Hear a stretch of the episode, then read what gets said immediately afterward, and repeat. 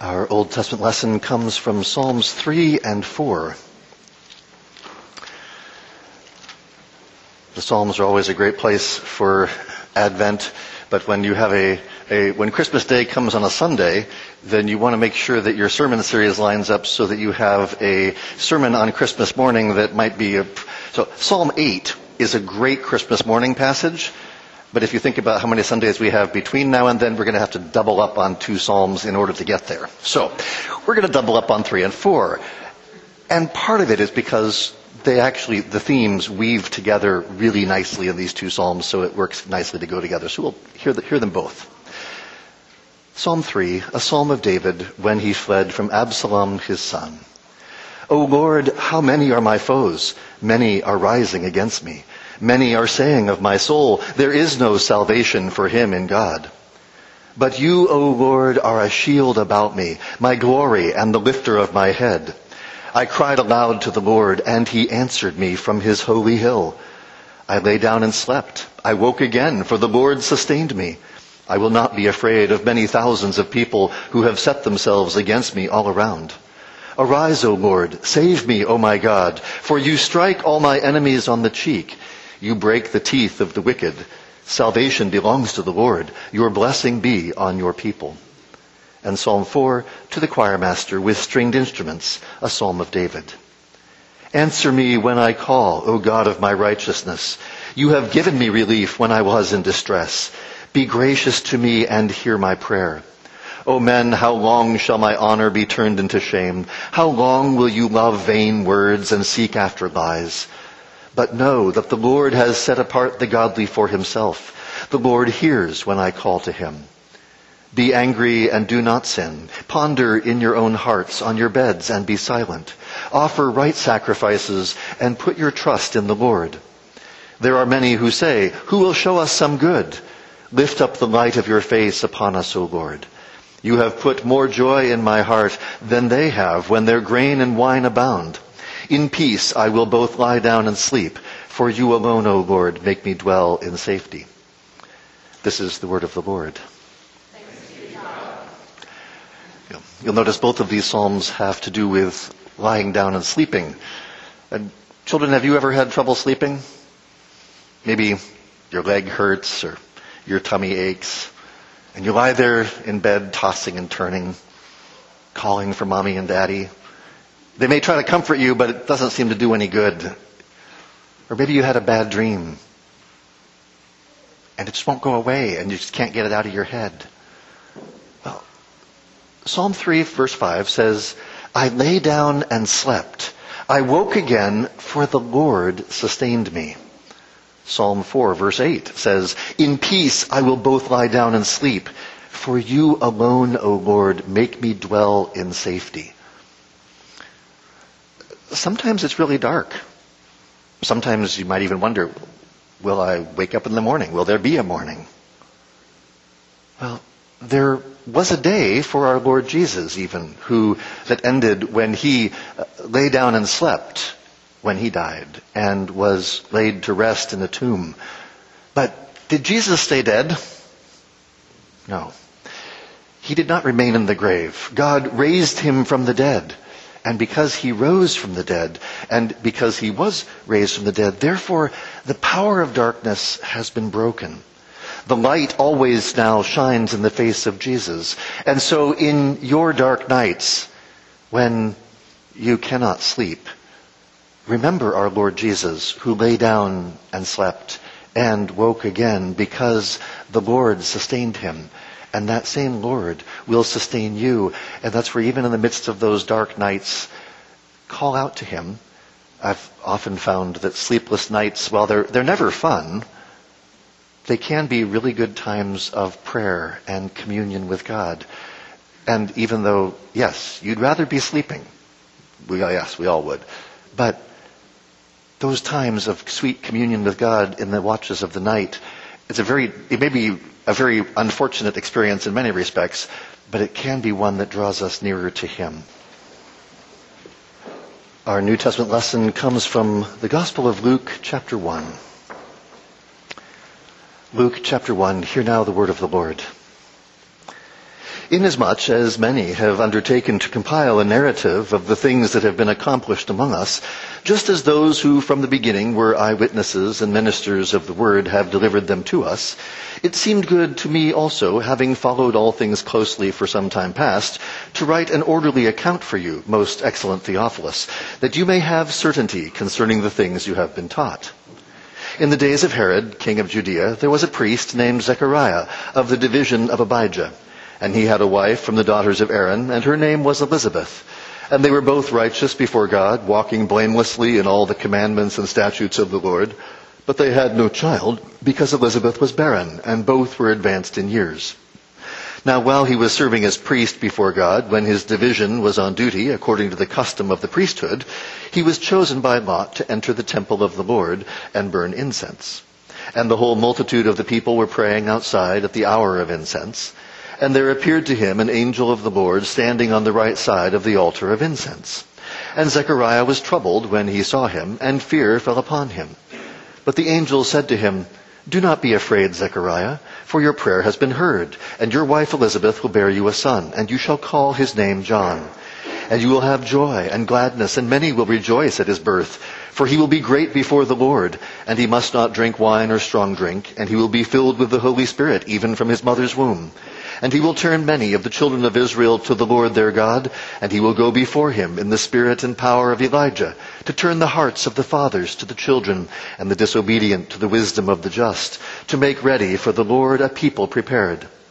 And Zechariah said to the angel, How shall I know this? For I am an old man, and my wife is advanced in years.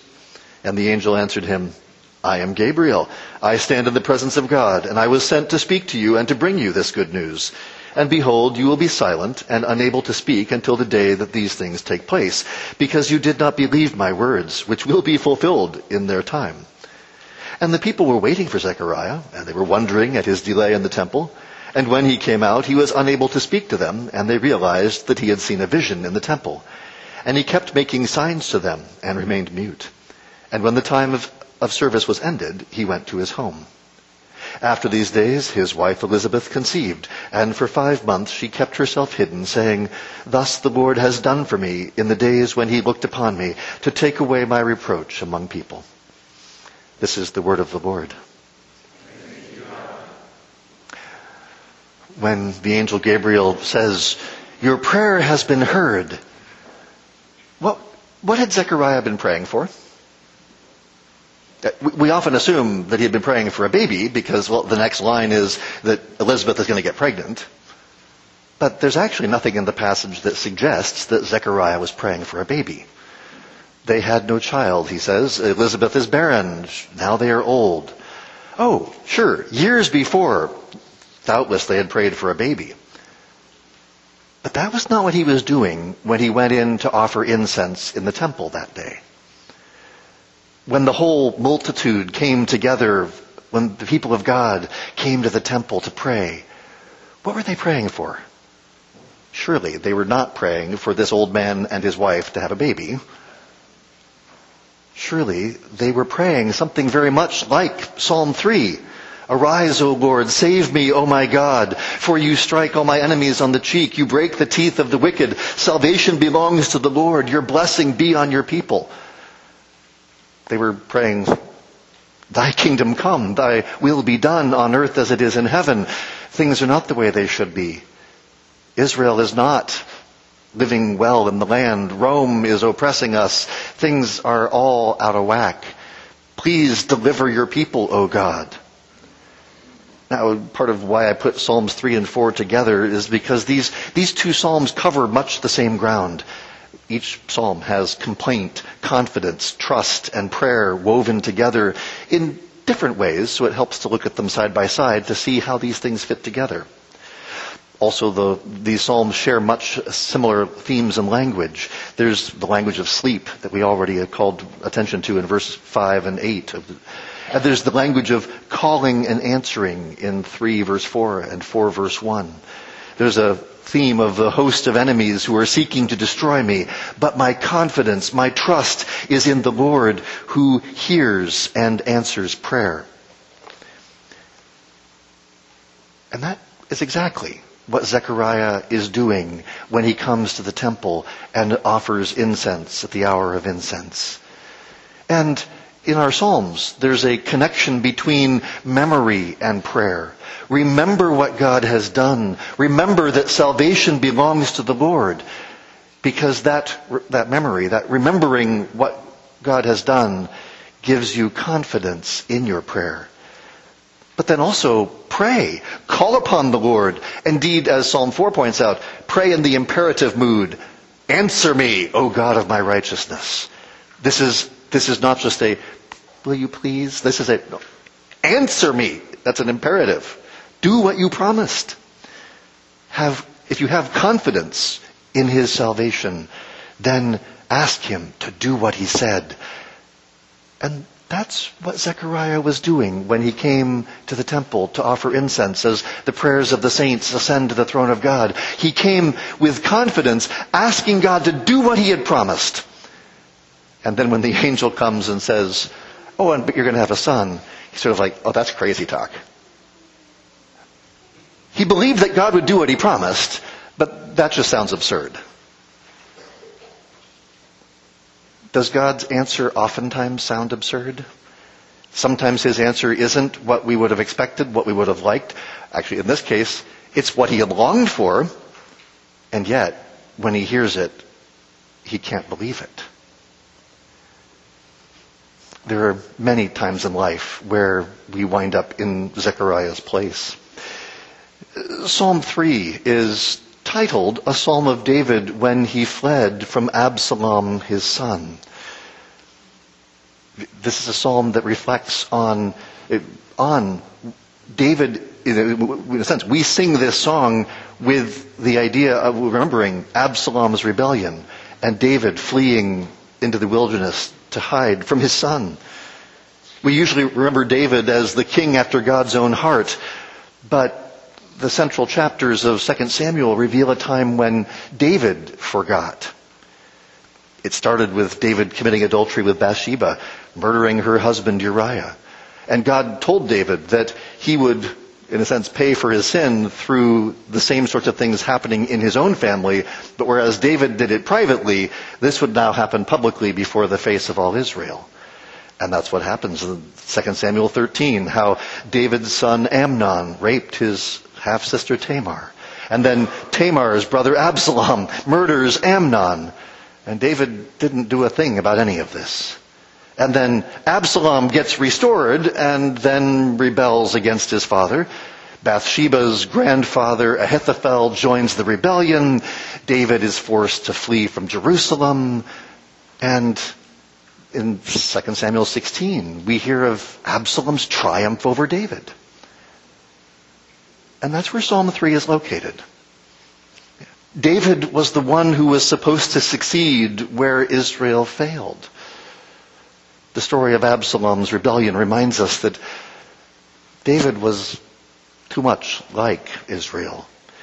It's, it's not enough to think of Psalm 3 as David's prayer during the re- rebellion of Absalom, but also of Israel's prayer because of the rebellion of Absalom. After all, you might say David sings it for a generation, for, for a few years. Israel kept singing it over and over again because this isn't just about David and Absalom. This is about the problem that is at the heart of Israel, the problem that is at the heart of humanity, the problem that we still experience. Because salvation does not belong to David. Salvation belongs to the Lord. Oh Lord, how many are my foes? Many are rising against me, in, including my own son. Many are saying of my soul, there is no salvation for him in God. Psalm 3 starts with David's complaint. A complaint is addressed to someone in a position of authority or influence who will be able to do something about the problem. You've often heard me say that we should be good complainers. That, that not, not, not, not grumblers, not somebody who gripes about problems, not a gossip who tells random people about problems. A good complainer seeks to bring godly solutions to problems. So you bring your complaint to somebody who can do something about it. David's complaint in Psalm 3 is that many foes are rising against him, and so he brings his complaint to the Lord, to the one who is able to do something about it. Now, we know from the book of Samuel that David talked with many wise counselors as he tried to figure out his response to Absalom's rebellion. But Psalm 3 reminds us to bring the complaint finally and fully to the throne of, of God. Now, it's tempting sometimes to, to see these verses and, and, and, and think of those people out there who, you know, who are, uh, and complain about uh, radical atheists or Muslim extremists or, but think about our, the way our text talks. The title has told us to read this complaint in the light of Absalom's rebellion. So who are David's foes that he's referring to here? His son, Absalom, his closest advisor, Ahithophel, and his own people, Israel. When we think about our foes nowadays, we tend to think of people who are distant. But David's foes are his fellow Christians, the people who are closest to him. In such a time, both sides believed that they were following God. Uh, we, we hear the story told from David's perspective in the book of Samuel. But it doesn't take much to figure out what Absalom and Ahithophel are thinking. We know Absalom gained many followers by promising that he would bring justice. We know, the book of Samuel admits, David's judicial system was flawed and slow. He wasn't doing well at bringing justice to Israel. We know that Ahithophel was Bathsheba's grandfather. Uh, you could understand that he might be a little upset that David murdered off his granddaughter's husband.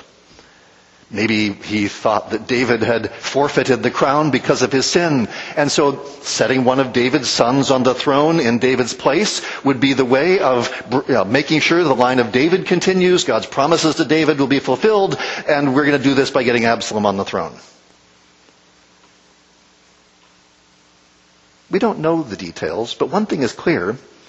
There's no hint in the, the, text of any idolatry or rebellion against the Lord on the part of Absalom and Ahithophel.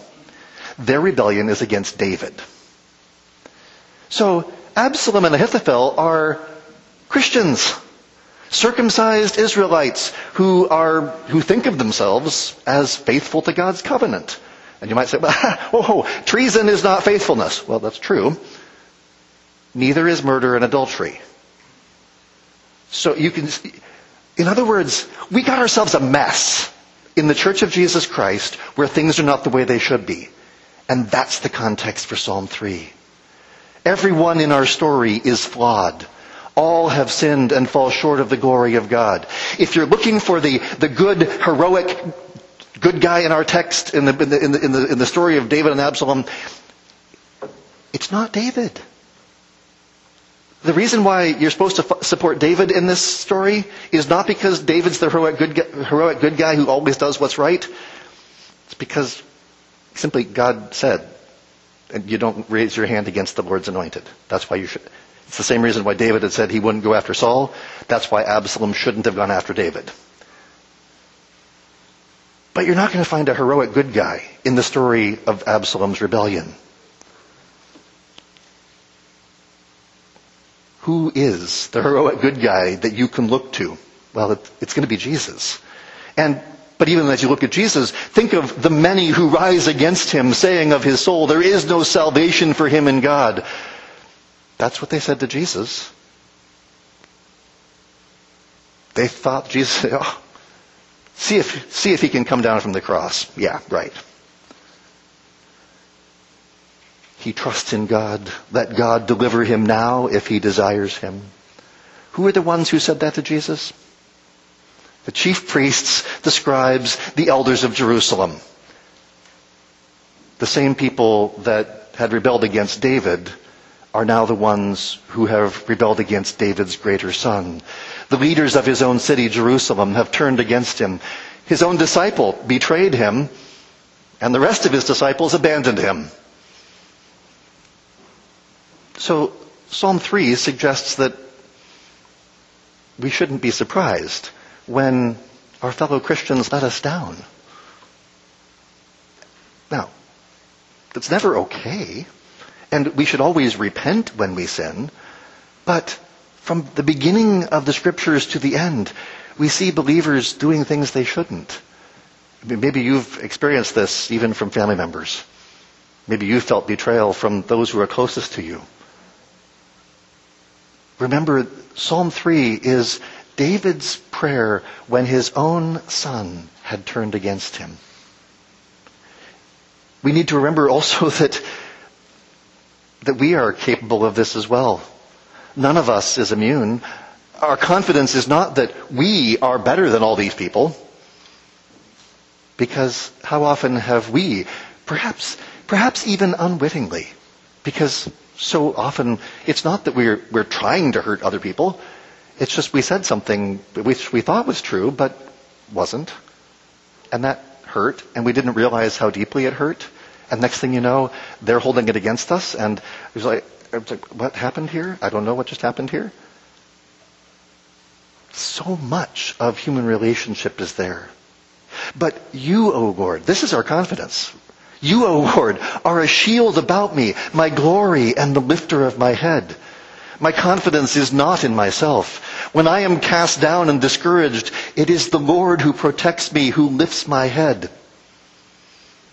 It's not, my confidence is not in anything that I have or do. The Lord is my glory. I don't need all the trappings of power, rich and riches and fame. I need Jesus. After all, our Lord Jesus himself prayed, and now, Father, glorify me in your own presence with the glory that I had with you before the world existed. Even for Jesus, God was his glory and the lifter of his head. Verse 4 reminds us of Psalm 2. I cried aloud to the Lord, and he answered me from his holy hill in Psalm 2 verse 6, we just heard last week that the Lord established his king on Zion, my holy hill. Now the king cries out from the holy hill and reminds, that the, reminds us that the Lord answers us from his holy hill. What are you stressed out about? What are you complaining to God about? Well, remember when you bring your complaints to God that all those complaints are addressed fully and finally at God's holy hill. We often think that, ah, if I just work, you know, if I just manipulate this, if I, I could just sort of pull these little strings and I can make things work. Yeah, when we do that, we're, we're, we're, we're saying that I'm the one who dwells on God's holy hill and I'm the one who answers all these concerns. No. This is why David prays. This is why he comes to God. You are the one who hears from your holy hill. All the plans and schemes of man are futile unless the Lord speaks from heaven. So put your confidence, your trust in the Lord. And that's why David can sleep. I lay down and slept. I woke again, for the Lord sustained me. I will not be afraid of many thousands of people who have set themselves against me all around. Absalom's army as it approaches. if you were surrounded by, by thousands of enemies, an army of foes, I wouldn't blame you if you had a bout of insomnia. How can you sleep in the midst of trouble? Well, it's because our Lord Jesus first lay down in the sleep of death and was raised up by the power of his Father. He woke again. He rose from the dead because the Lord sustained him. Into your hand I commit my spirit. Now it's true, uh, Jesus probably did not sleep very much on the night when he was betrayed. He was being tortured, beaten, interrogated. I'm pretty sure they didn't let him have much time for sleep. But the night before, I suspect he slept very well. When you're having trouble sleeping, take that opportunity to draw near to God. Use that time to bring your complaints to the Lord, to praise Him for how He continues to protect and answer you. When you're bringing your complaint to God, uh, don't whine. When you bring your complaint to God, it's, you're, you're coming to the one who hears. So this is where whining to God isn't actually helpful. Because when you whine to God, you're, you're not really trusting Him that He is who He says He is. So don't whine to God. Bring your complaint to Him. And the Psalms give you dozens of lovely examples of how to bring a good complaint to God. Praise Him for how He continues to protect and answer you from His holy hill. And ask Him to continue to do what He has promised. Because salvation belongs to the Lord. And that's where David ends his prayer as he, he echoes the words of, of Moses. Moses had said in, in Numbers 10 when Israel set forth uh, from the camp, Arise, O Lord, and let your enemies be scattered, and let those who hate you flee before you. And now in verse 7, David echoes those words, Arise, O Lord, save me, O my God, for you strike all my enemies on the cheek, you break the teeth of the wicked. And this is where Jesus has succeeded where Israel and David failed. Because our Lord Jesus has, in his resurrection, he has been raised up and seated at the right hand of God. He is the one who now rules the nations with a rod of iron. And as we saw last week, that means that we also join him in his rule. And breaking the teeth of the wicked uh, goes a step, I mean, striking the enemies on the cheek, that's to strike somebody on the, on the, on the face, that's a, that's a humiliating you know, slap in the face. Well, breaking the teeth of the wicked goes a step further. The wicked use their teeth to bite and devour. This is not literal, let's talk about words. People use their mouths to destroy. But the psalmist says that God breaks the teeth of the wicked. Not only are they publicly humiliated, they are also rendered powerless. No longer can they harm anyone. And so Psalm 3 ends, salvation belongs to the Lord. Your blessing be on your people. Only God can save. Only God can bless and bring peace to his people. Psalm 3 ends with the same theme that Psalm 2 did and the same theme that Psalm 1 started with. Your blessing be on your people. Blessed is the one who walks not in the counsel of the wicked, but blessed is the one who trusts in the Lord's anointed. That's Psalm 1 and Psalm 2. Now, your blessing be on your people. God's blessing coming to his people because of the Lord's anointed. And Psalm 4 focuses on, if, if Psalm 3 focuses on remembering God's salvation as the ground for our confidence in prayer, Psalm 4 sees prayer as the foundation for our confidence in God's salvation. It's basically the same themes, woven in a different way. The psalmist has great confidence in addressing God. In Psalm 4, David says, Answer me when I call. This is an imperative statement. David demands that God answer him. How, how can you demand that God answer? Well, how does he say it? Answer me, God of my righteousness. Origen, in commenting on the psalm, puts it this way The one who calls on the Lord must have true righteousness. Since Christ is righteous, the just person, the partaker of righteousness, must be a partaker of Christ.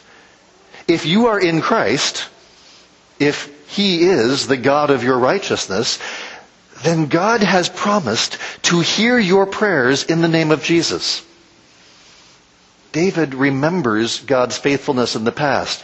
You have given me relief when I was in distress. And so he comes to God with confidence. You are the God of my righteousness. Therefore, answer me. You see, this is, this is the, the flip side of when I've, I've often said that if we don't pray about something, then we're saying, I can handle this. I don't need God. Well, the flip side is, when you recognize that God is the God of your righteousness, that your righteousness is found in Him, then you can come to God saying, God, you need to deal with this. Your name's at stake. Your promises are at stake. This must be dealt with. That helps to come with humility, and David does as he looks uh, because with the confidence that God will do what he promises, the psalmist turns to address those who wrong him. O men, how long shall my honor be turned into shame? Now, Psalm 3, the complaint was addressed to God. Now we get a glimpse of, and then how do you bring your complaint to, the, to others? How, in Psalm 4, the complaint is addressed to those who have wronged David. And verse 2 explains that the sons of men love vain words and seek after lies. The blessed man of Psalm 1 delights in the law of the Lord. Our problem is that we don't delight in the, in the law of God. Rather, we love vain words. We pursue lies. We chase after them. I love the way Augustine puts this. What are the lies you are seeking? I will tell you right away. You all want to be happy. I know. Find me someone who does not want to live a happy life. Let him be a, a, robber, a villain, a fornicator, up to his neck in misdeeds and crimes of all sorts. I know that you all want to live happy lives. Everyone does. But what is it that makes a person's life happy? That is something you are not all seeking after. You are seeking gold because you imagine you'll be happy with gold. But gold doesn't make one happy. Why seek after lies? Why do you want to get to the top in this world? Because you imagine you'll be happy with honor from people and worldly triumphs. But worldly triumphs do not make one happy. Why seek after lies? And whatever else you may seek after here, when you seek it in a worldly way, when you seek it by loving earth, when you seek it by licking the dust of the earth, the reason you are seeking it is in order to be happy. But nothing at all that is of the earth will make you happy. What you are seeking is deceptive. What you are seeking is lies. Do you want to be happy? And I will show you what will put it in your power to be happy. But know. Know what? Know that the Lord has set apart the godly for himself. The Lord hears when I call to him. Now, the godly here is singular. The Lord has set apart the godly one for himself. Christ has come into our miseries. He was hungry. He was thirsty. He was tired. He slept. He performed wonders. He suffered evils. He was scourged, crowned with thorns, smeared with spittle, slapped around and beaten, nailed to a tree, wounded with a lance, laid in a tomb. But on the third day, he rose again, all toil at an end, death dead. There you are. Fix your eyes on his resurrection. Would you be happy? Seek him. Seek first the kingdom of God and his righteousness, and all these things will be added to you. Seek him. That I would know Christ and the fellowship of the, his sufferings, that I might be conformed to his resurrection glory. And so David says in verse 4, be angry and do not sin. Remember the complaint here. There's, there are these people who are, who are turning my honor into shame, who love vain words, who seek after lies. It's a good thing to be angry with those who do evil, with those who pursue lies. But in your anger, do not sin. Just because someone else has sinned against you doesn't mean you can sin against them. That's why the psalmist adds, ponder in your own hearts on your bed and be silent. In other words, vengeance is mine, says the Lord, I will repay. If your anger leads you to take vengeance, that's not the path of wisdom. Instead, verse 5 says, offer right sacrifices and put your trust in the Lord. Paul explains to us what, what is the right sacrifice that we offer as Christians.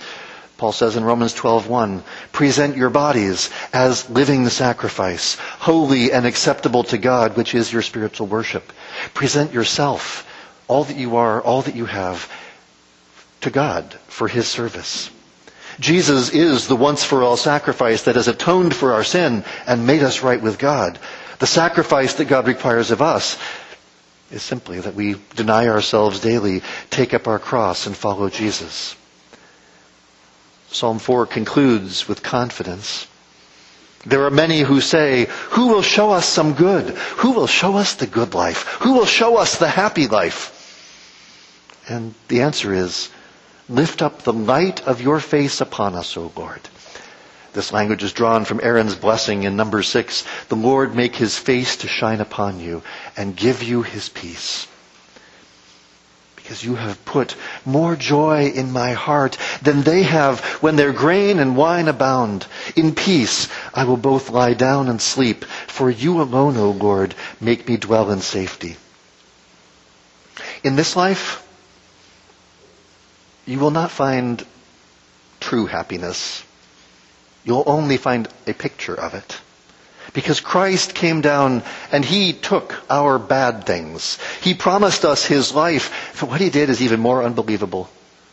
He paid His death in advance for us. As though to say, I am inviting you to my life where nobody dies, where life is truly happy. That is where Christ invites us to the region of friendship with the Father, the Son, and the Holy Spirit, to the everlasting supper, to be His brothers and sisters. Jesus invites us to His life. We are going to the happy, blessed life when we come to Him who came to us, when we begin to be with Him who died for us. Jesus invites us to the true feast, to the everlasting supper, to a banquet more sumptuous and more glorious than any passing fancy this world could offer. Which is why John says, blessed are those who are invited to the marriage supper of the Lamb. What we have in this life is always but a foretaste of that feast what we have in this life, if, if you are aiming for some sort of happiness in this life, and if that's your goal, then you will not find happiness in this life. But when your aim is the happiness of the age to come, when your aim is to know Christ, then you will find all sorts of moments of happiness. True happiness, not just those little fleeting things, but, but when you participate in that, it's something that, in my experience, it's not, it's not every day that I experience true happiness. Because true happiness is, when, we talk about happiness, the word happy is also the word blessed. And that's part of the challenge in when you anytime you're translating from Hebrew into English is do you translate it blessed or do you translate it happy? Happiness for us has become such a superficial thing.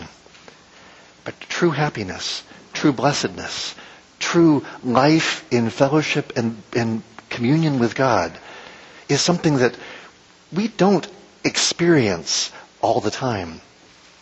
It's something we catch glimpses of. It's something we participate in as we see the glories of Christ.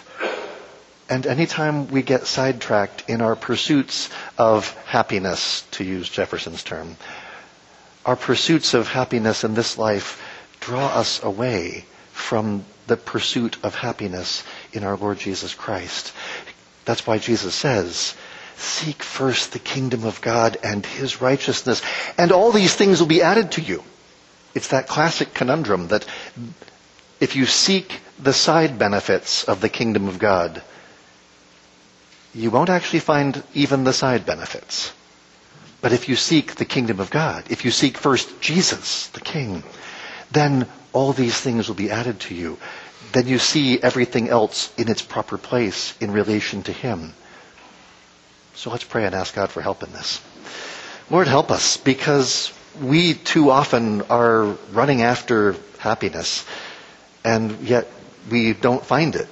And in fact, we keep finding more misery and we keep finding more conflict and we keep finding things are not the way they should be.